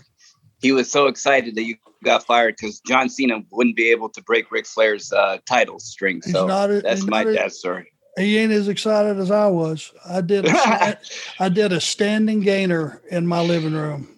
I bet you did, man. I bet you did. Well, over the last 15 years, you've got to work with two of the greatest, and and I love to hear about the mindset of great athletes. Can you tell me a little bit about how uh, what's motivating John to come back because he really doesn't have to, and and and what motivates Cody to keep pursuing uh, greatness when when he is the man at uh, AEW when it comes to EVPs? You know what what drives these guys at this late in their career to be their very best? Well, John certainly, like I said, has pretty much uh, got into Hollywood. He's pretty much in now, I think. And uh, but I also think that he it's not lost on John that the wrestling industry and wrestling fans and WWE have they gave him the platform to be noticed by Hollywood. So he is in debt to them, and I think he knows that. And he, him coming back, especially after the pandemic, I could see John wanting to do it for his fans, which are a lot of them are children, as we know, And this 47 year old, and that 47 year old. And so he wants to give back for everything that you guys have given him. And I could, if I asked him that question and him saying, hey, man, you know, I want to take some time. Fans have been through a rough time with this pandemic. I want to give something back. I could very easily see him saying that. And uh, I would believe him 100%. Now, Cody, you know, was always a kid that knew he could step out of his dad's shadow, but he always wanted to embrace who his dad was. You know, a lot of people would say, you know, okay, he's riding his dad's coattails. No, he's not. He's paved his no own way. way. No he left way. he left WWE and he was making a ton of money for guys like you and I. I mean, he was making a hell of a living. Uh, but he knew that he was going to bet on himself and go out into the world and see what if there was any demand for Cody Rhodes, and there damn sure was. And I'm sure he was in on the ground floor with the company we're working for now, as far as brainstorming and putting that together and having an alternative to WWE. And that's what it is. And he is the face of WWE, and that's no knock to any of the other EVPs or any of the other talent. He's just a guy that, if you're going to explain to me, and I've never seen it, what AEW wrestling is, and I need it explained to me and what where they're heading and what they're doing, he's the guy that can deliver that message. Does that make sense? Completely. And and and as head coach, I would love for you to try to hoodwink Tony Khan to make it so so Cody can get a chance at the world title, because that was two years ago, and I think Cody deserves a shot at the world title. So if you can do that for me, Arn, I would really appreciate you trying to find a way to make that happen. I'll do my best. And I'm digging those Carreras sitting on your nose too. Well, yeah, I, I I've been wearing these now because of you, and uh, not only does it provide great sun protection, but it provides a lot of my wife jabbing me in the ribs when all these chicks, when I was in San Diego last week, gave me the eye like you were in Pensacola. she jabbed me a couple times. Well, she must understand you're a damn good looking man, and that's going to happen. Hey, like peas in a pod, two guys with giant heads and big hearts. Thanks, Arn. Thank you, my friend. Oh, thank you so much, Josh. We are a stylish bunch here, aren't we, guys? Have you guys heard about the mobile game called 80s Mania Wrestling Returns? It's a pro wrestling general manager game for your Apple or Android device. It has a simple premise. You collect cards for wrestlers, managers, match types, venues, and more, and then you use those cards to book wrestling shows. The better shows you book, the more in game cash you'll earn to collect more cards. There's unlockable bonus rewards in the game, too. Team up the right wrestlers, and you'll unlock their tag team card. Match certain wrestlers against each other, and you'll unlock their feud card. Create your own factions, manage the rosters of other promotions inside the game's universe. There's never a lack of ways to play the role of pro wrestling general manager with this game. Oh, and how cool is this? It's set in the 80s and 90s, the two greatest decades in the history of both pop culture and pro wrestling. And check this out there's an entirely separate second game, just like this one, but set in the current world of pro wrestling called Modern Mania Wrestling. Both 80s Mania Wrestling Returns and Modern Mania Wrestling are free to play, and the developers are constantly updating both games with new characters and new features. Now, to get either game, just search for 80s Mania Wrestling Returns or Modern Mania Wrestling in the App Store or Google Play Store.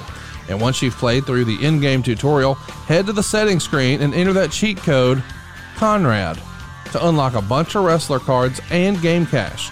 This cheat code works for both games. Wrestling fans, pop culture fans, if you think you've got what it takes to manage a successful wrestling promotion, check these games out. You won't regret it. Modern Mania Wrestling and 80s Mania Wrestling returns. We are going next to Mike Whitaker. There you are. Hello, Mike. Hey, how you doing? How you doing, Aaron? Hi, Mike. What's up, man? I'm doing good. So, um, my question to you is: If you walked into Dynamite today, and Tony Khan said, "You got a match. You're free. You're clear. You're good to go," who would you like to pick your match with? Hmm. How about a six man with myself and FTR on Mm-hmm. one side, Cody, Dustin, and who would that? I'm going to let you pick that third partner. Who would you like to see go there? Would you do Brock? Not yet. I don't think he's ready to be in, in, and him be on the opposing team. Right. Yeah. Just maybe some kind of storyline going on. Something just I, I I don't want to put too much on. I wouldn't want to put too much pressure on him. He's had four matches. What about Darby Uh, Allin? Now there's a guy that uh, nobody's figured out yet. I don't think nobody will figure him out. He would be perfect for that spot because you have no idea what you're going to get till the bell rings with that kid. And I think that's his appeal. He has no regard for his own personal safety, Right. which I respect. I worry about him. I don't want to see him get injured, but man, it's fun to watch when he comes out of there okay and still in one piece. So Darby Allin be a good choice. Good choice. Awesome. Thank you. Okay. Great question, Mike. Thank you so much. And uh, next up, we are going to one of our, I believe, most popular top guys, who is a actually a top gal, Amy Vaughn. There you are. How are you doing tonight? It's always great to see you. Well, thank you. I don't even know what to do with that introduction. That was awesome. Thank you. She's good I, at that. I pulled over. I'm not driving. Amy, she's good I at that. know. It's hard to follow I her know. lead I'm like in. flustered. I'm Uh, but sure you got a great over, question. So, yeah, well, you know, um, may I call you Arn? You better. Okay. Well, I, you know, I, I didn't know. Oh, yes. Thank you. Um, I, along with everybody else, you know, uh, you and Tully, you can ask any of the other top guys. Like you two are my absolute favorites. I have your Brainbuster shirts. I have your uh, action figures, everything. Like you're my um, absolute favorite. Thank you. What I want to know, I love your show. I love the new format. I I could listen to you literally all day, talk about the road stories and just things that happen behind the scenes and just. But what I want to know is when are you going to write a book? Um, I think I need for. I, had one book that was like the first part of my career, but it was it was not like a autobiography of everything. And and I think my son, when he gets a couple of years in the business and makes more of an impact, which I know he's going to do, he has a lot of a- aptitude and a great attitude for this business. I think you guys are are going to be proud of him. Once he has established himself and he is in the mix, then I think I will have an, a more interesting book. Should I've had some offers, obviously I have had some offers, but I, I want to include him in there because it's a whole it's the third chapter of my life i was a wrestler Mm-hmm. then i was a producer for 20 something years uh, producing television and an agent and now i'm going back to this coaching role and helping him break in the business which i think is the third chapter and once that one doesn't have to be complete but let it be in full swing i think would make for a much better read Sure. Uh, well, I'm definitely. I would love for you to do it on Audible too, so we can listen to you uh, tell those stories because I think that's just the best part. Uh, I'm really looking forward to, fingers crossed, meeting you at uh, Top Guy Weekend uh, because I'm definitely coming. And again, just listening. I just love listening to those stories, and uh, I'm I'm an '80s kind of child, I guess, and so I just I grew up. I started off listening to Memphis, and um, it's just grown since then. And so, like I said, I just love listening to the stories of the road and the backstage and different things like that. It's just the the thing that makes me the uh, it's my favorite thing about being a wrestling fan is just to listen to all those stories and traveling that that you all uh, you all do, and that's why I love uh, your show. It's just like I said, it's absolutely one of my favorites.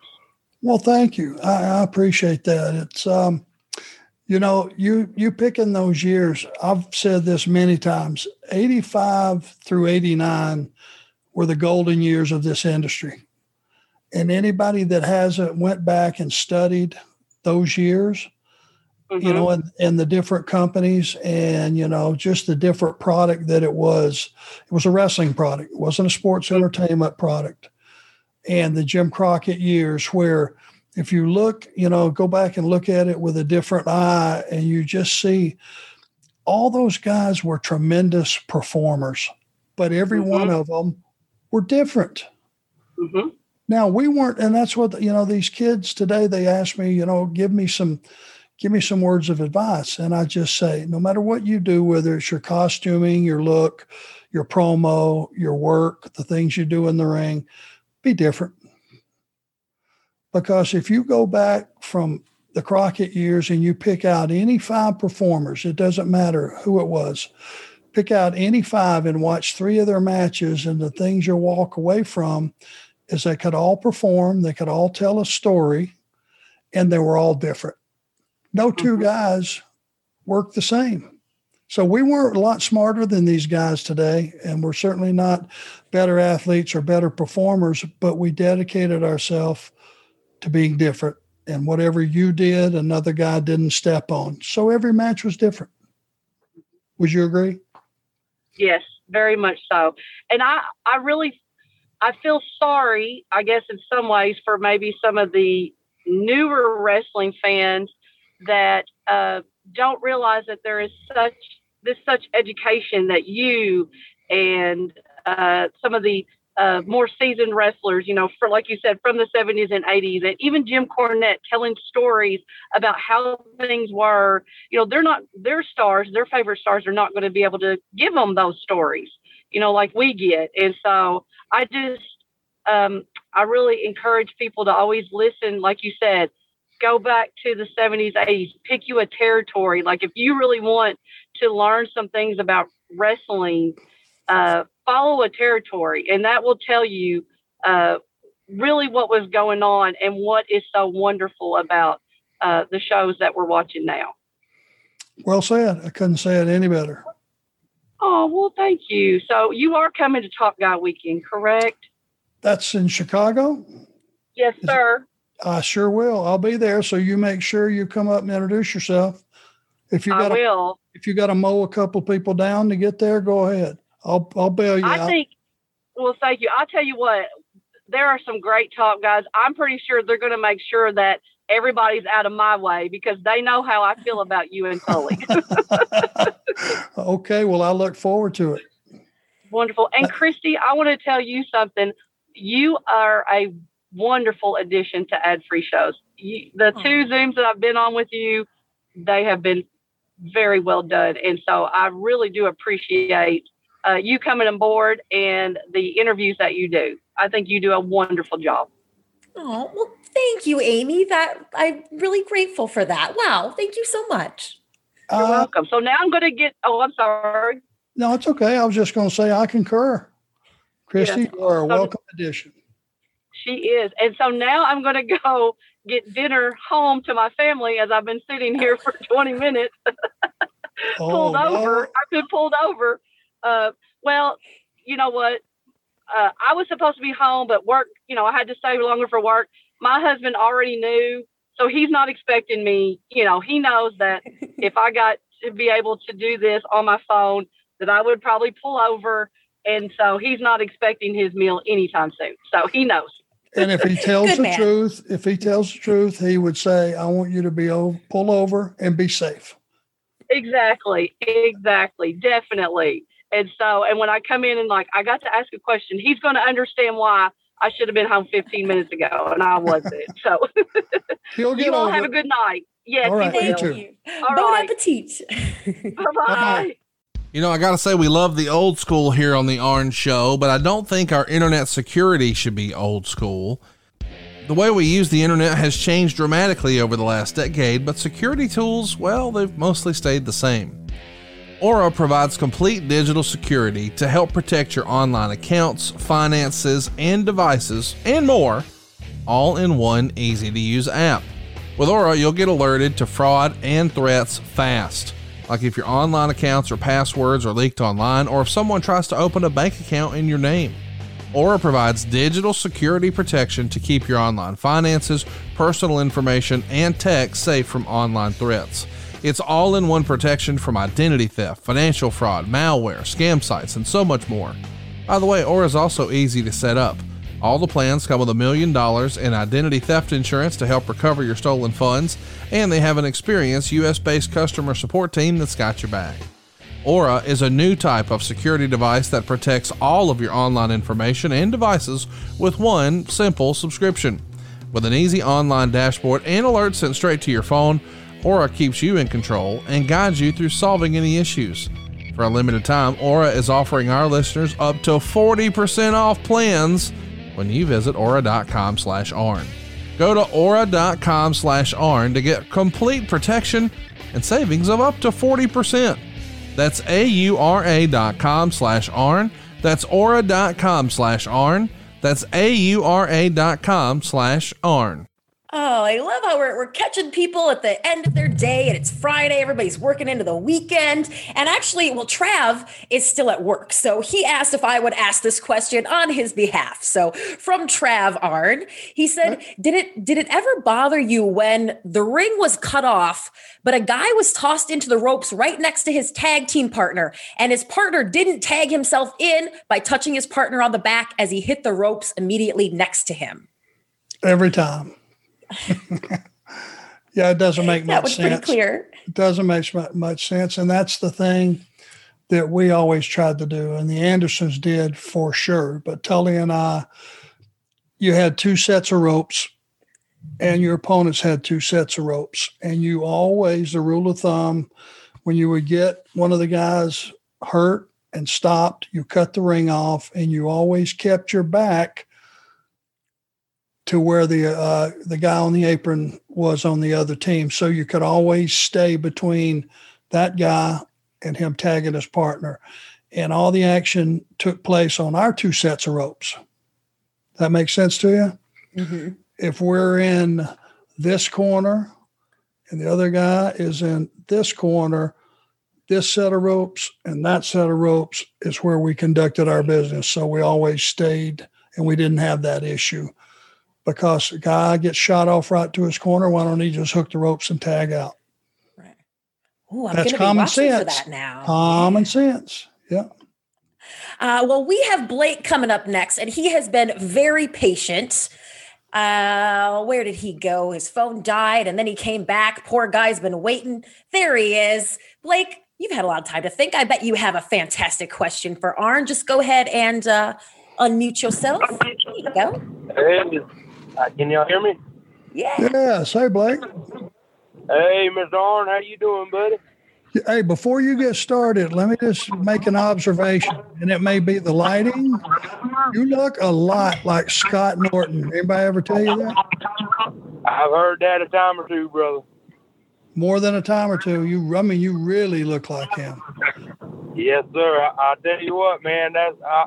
I want to take the opportunity to tell you thank you uh, for everything you've done for the wrestling business, brother. And it's, uh, I'm trying to drive and do this at the same time, so y'all bear with me. But uh, Arn, you inspired me to be a wrestler, man. I, I've been working the indie scenes and around North Carolina and South Carolina for the last ten years or so. Um, Dax Harwood, I've known him since he was Casey McKnight. Me and him, I've had the pleasure of sharing the locker room with him, and he is phenomenal, brother. Yes, he is. Um, Wheeler Yuta, me and him trained together, and he is phenomenal as well. So I just look, look out for him for me. He's a buddy of mine. okay, I'll I'll do that. Uh, certainly will. Are you still working some, or or I am, man, but I ain't worked none since COVID hit. I, I work for a cemetery now, and they keep us busy. Unfortunately, we uh, we've had a lot of deaths in the area, and it keeps me busy. Thank the good Lord, but it's just you know a lot of deaths. God, you've seen that that COVID thing up front and personal. Then, you know, I it's it's bad stuff. Well, hey, listen, I pre I, I don't want you to be driving and not paying attention. Where are you from? Where's home for you? Uh, Aynor, South Carolina. It's about 30 minutes from Myrtle Beach, South Carolina. Okay. All right. Well, if I'm anywhere that you are, please come by and say hello. Okay. It'd be a pleasure to meet you in person. Yes, sir, man. I'd love to meet you too, man. Uh, my question for you, brother.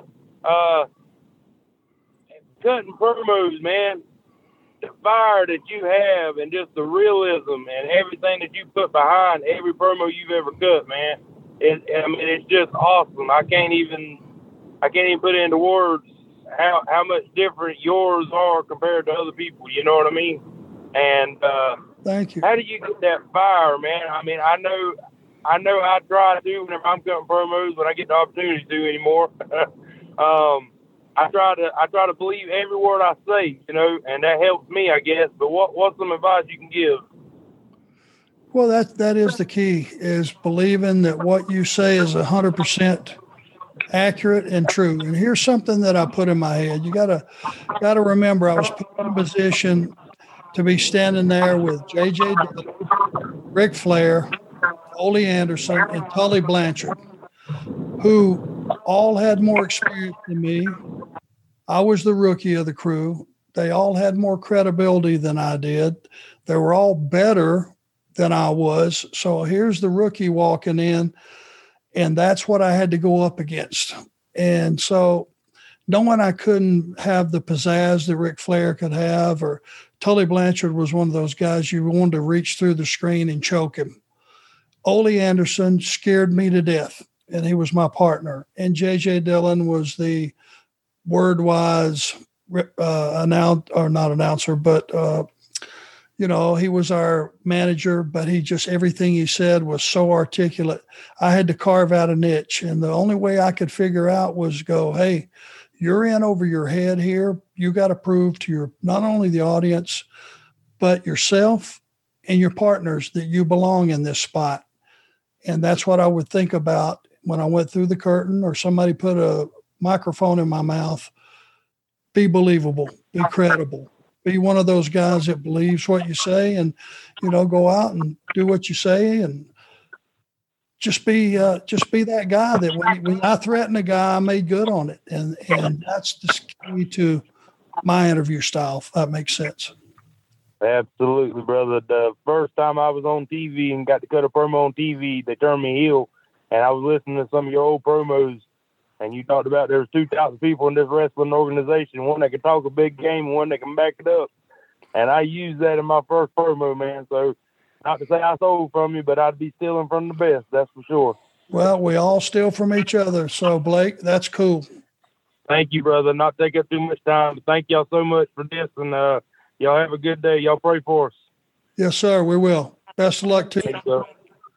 Thank you. Well, we will do, Blake. Absolutely. And a wrestling historian is next on our list. We just got a couple more. If I didn't get to anybody, make sure you drop a note there in the chat. A wrestling historian, are you there? Yes, can you hear me? Yeah, go for it. Mr. Anderson, how you doing, sir? Very good. You? Not too bad. Uh, we met a couple of years ago at Starrcast, and I asked you how long it took for you to write your book, and I believe you said it was only a month. I think so. Um, how did that come together? Uh, getting that on the book. Well, it was a, a friend of mine, uh, Bob Blackburn, who had been in the business for a minute, but then he was a uh, financial advisor. Uh, and he was my financial advisor, and we became good friends. And he said, You know, there's a book out there, and you should, you know, you should write it because I think people would read it. And um, he got it published, and it was on a very small scale, and we pretty much sold the rights to to uh, Amazon, and they've been carrying that book for God, I don't know, ever since it came out. What's that? Probably 24, 25 years or something. But I just tried to make it, you know, part wrestling stories, and there's a section in there, favorite hotels and restaurants and favorite music and all that. And I just wanted to make it a light read, just something that you could read in a couple of settings, no big deal, and uh, not get too heavy into anything. Um, and just make it almost like, you know, bit, getting a double thick USA paper and reading it. You get everything and, you know, all the different, you know, topics of the day. So that's that's what it was, and uh, it's still around. Yeah, I thought it was pretty cool that you got to do that because around that same time, I believe uh, Goldberg and DDP had their books. I think mine was before that, and it was never going to encroach in, on those guys. You know, um, totally separate. Obviously, they have different stories. Mine was a more diverse story, I think. So, you know, I don't know if you got a chance to read it or what, Uh, you, yeah, actually, what you thought of it, or uh, you actually signed up for me uh, for WrestleMania 34. okay, what did you think?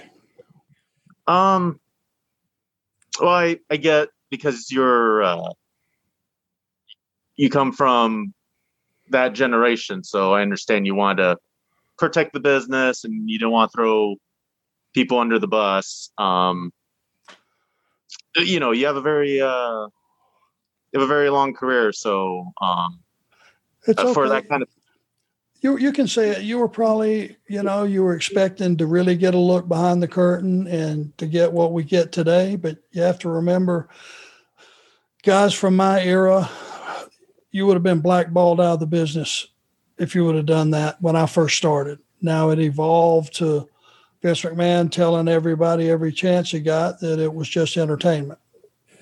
right. I was still one of the guys that came from that that era that you protected the business because if the house went down, guess what? You couldn't make your house note, couldn't pay your bills. Unless you drew money and the company made money, you weren't going to get paid. So it came from a distant different era and and I wrote it kayfabe.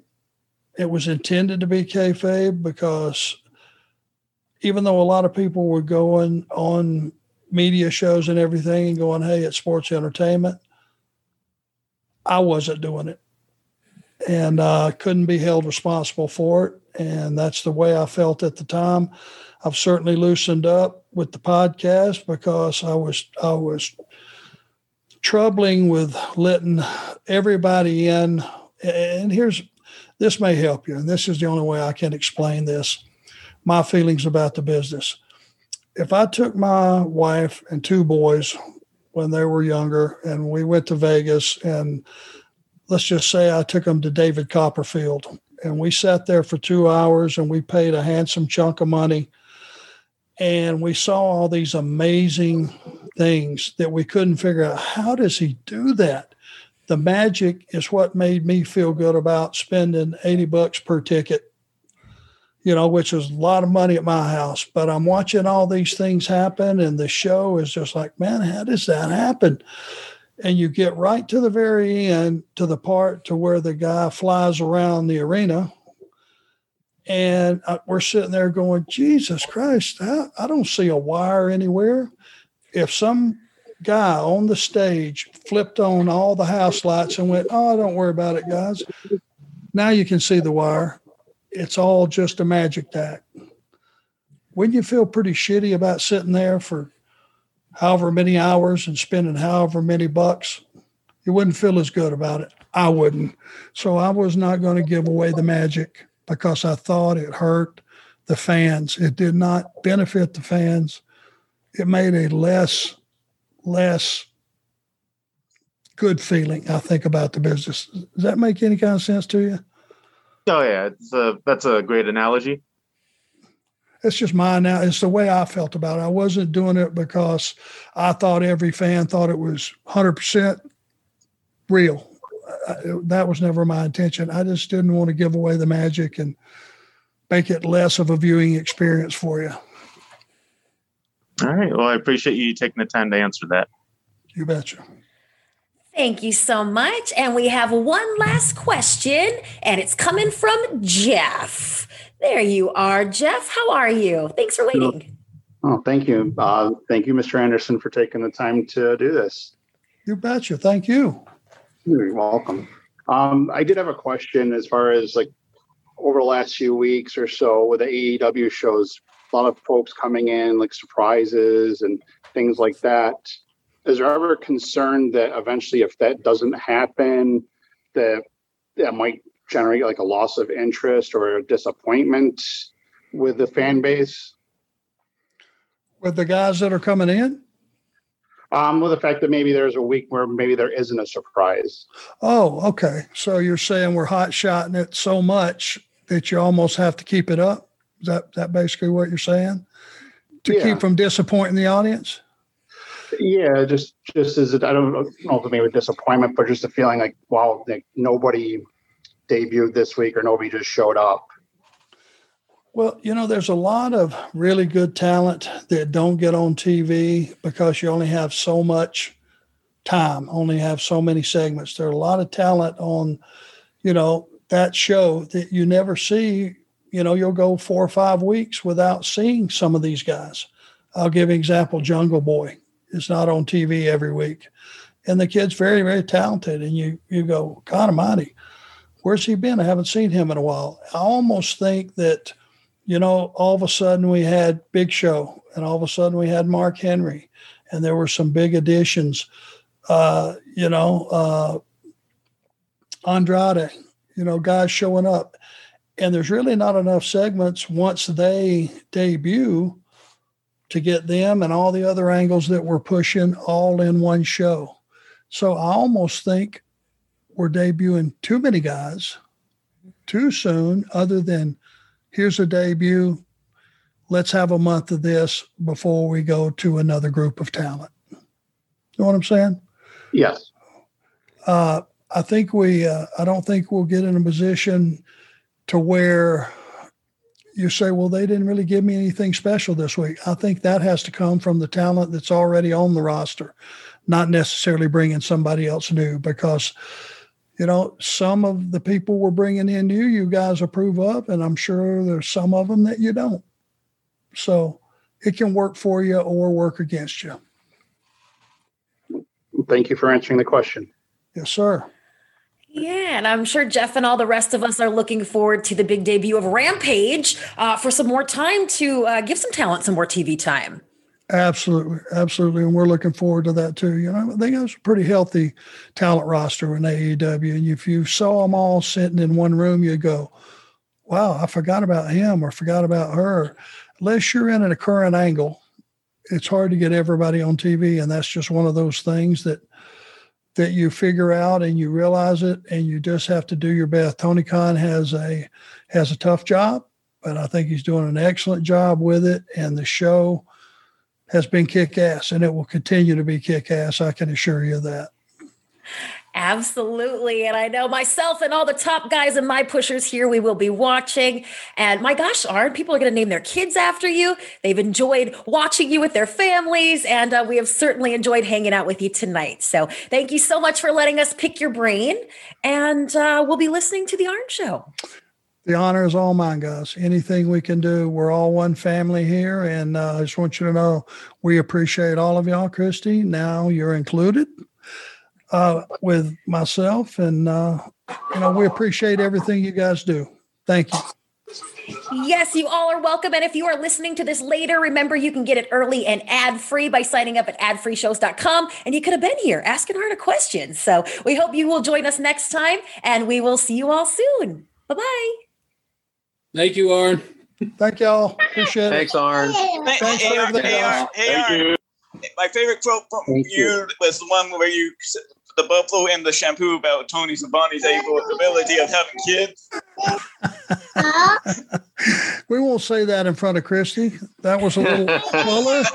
That's that's why I kept it clean.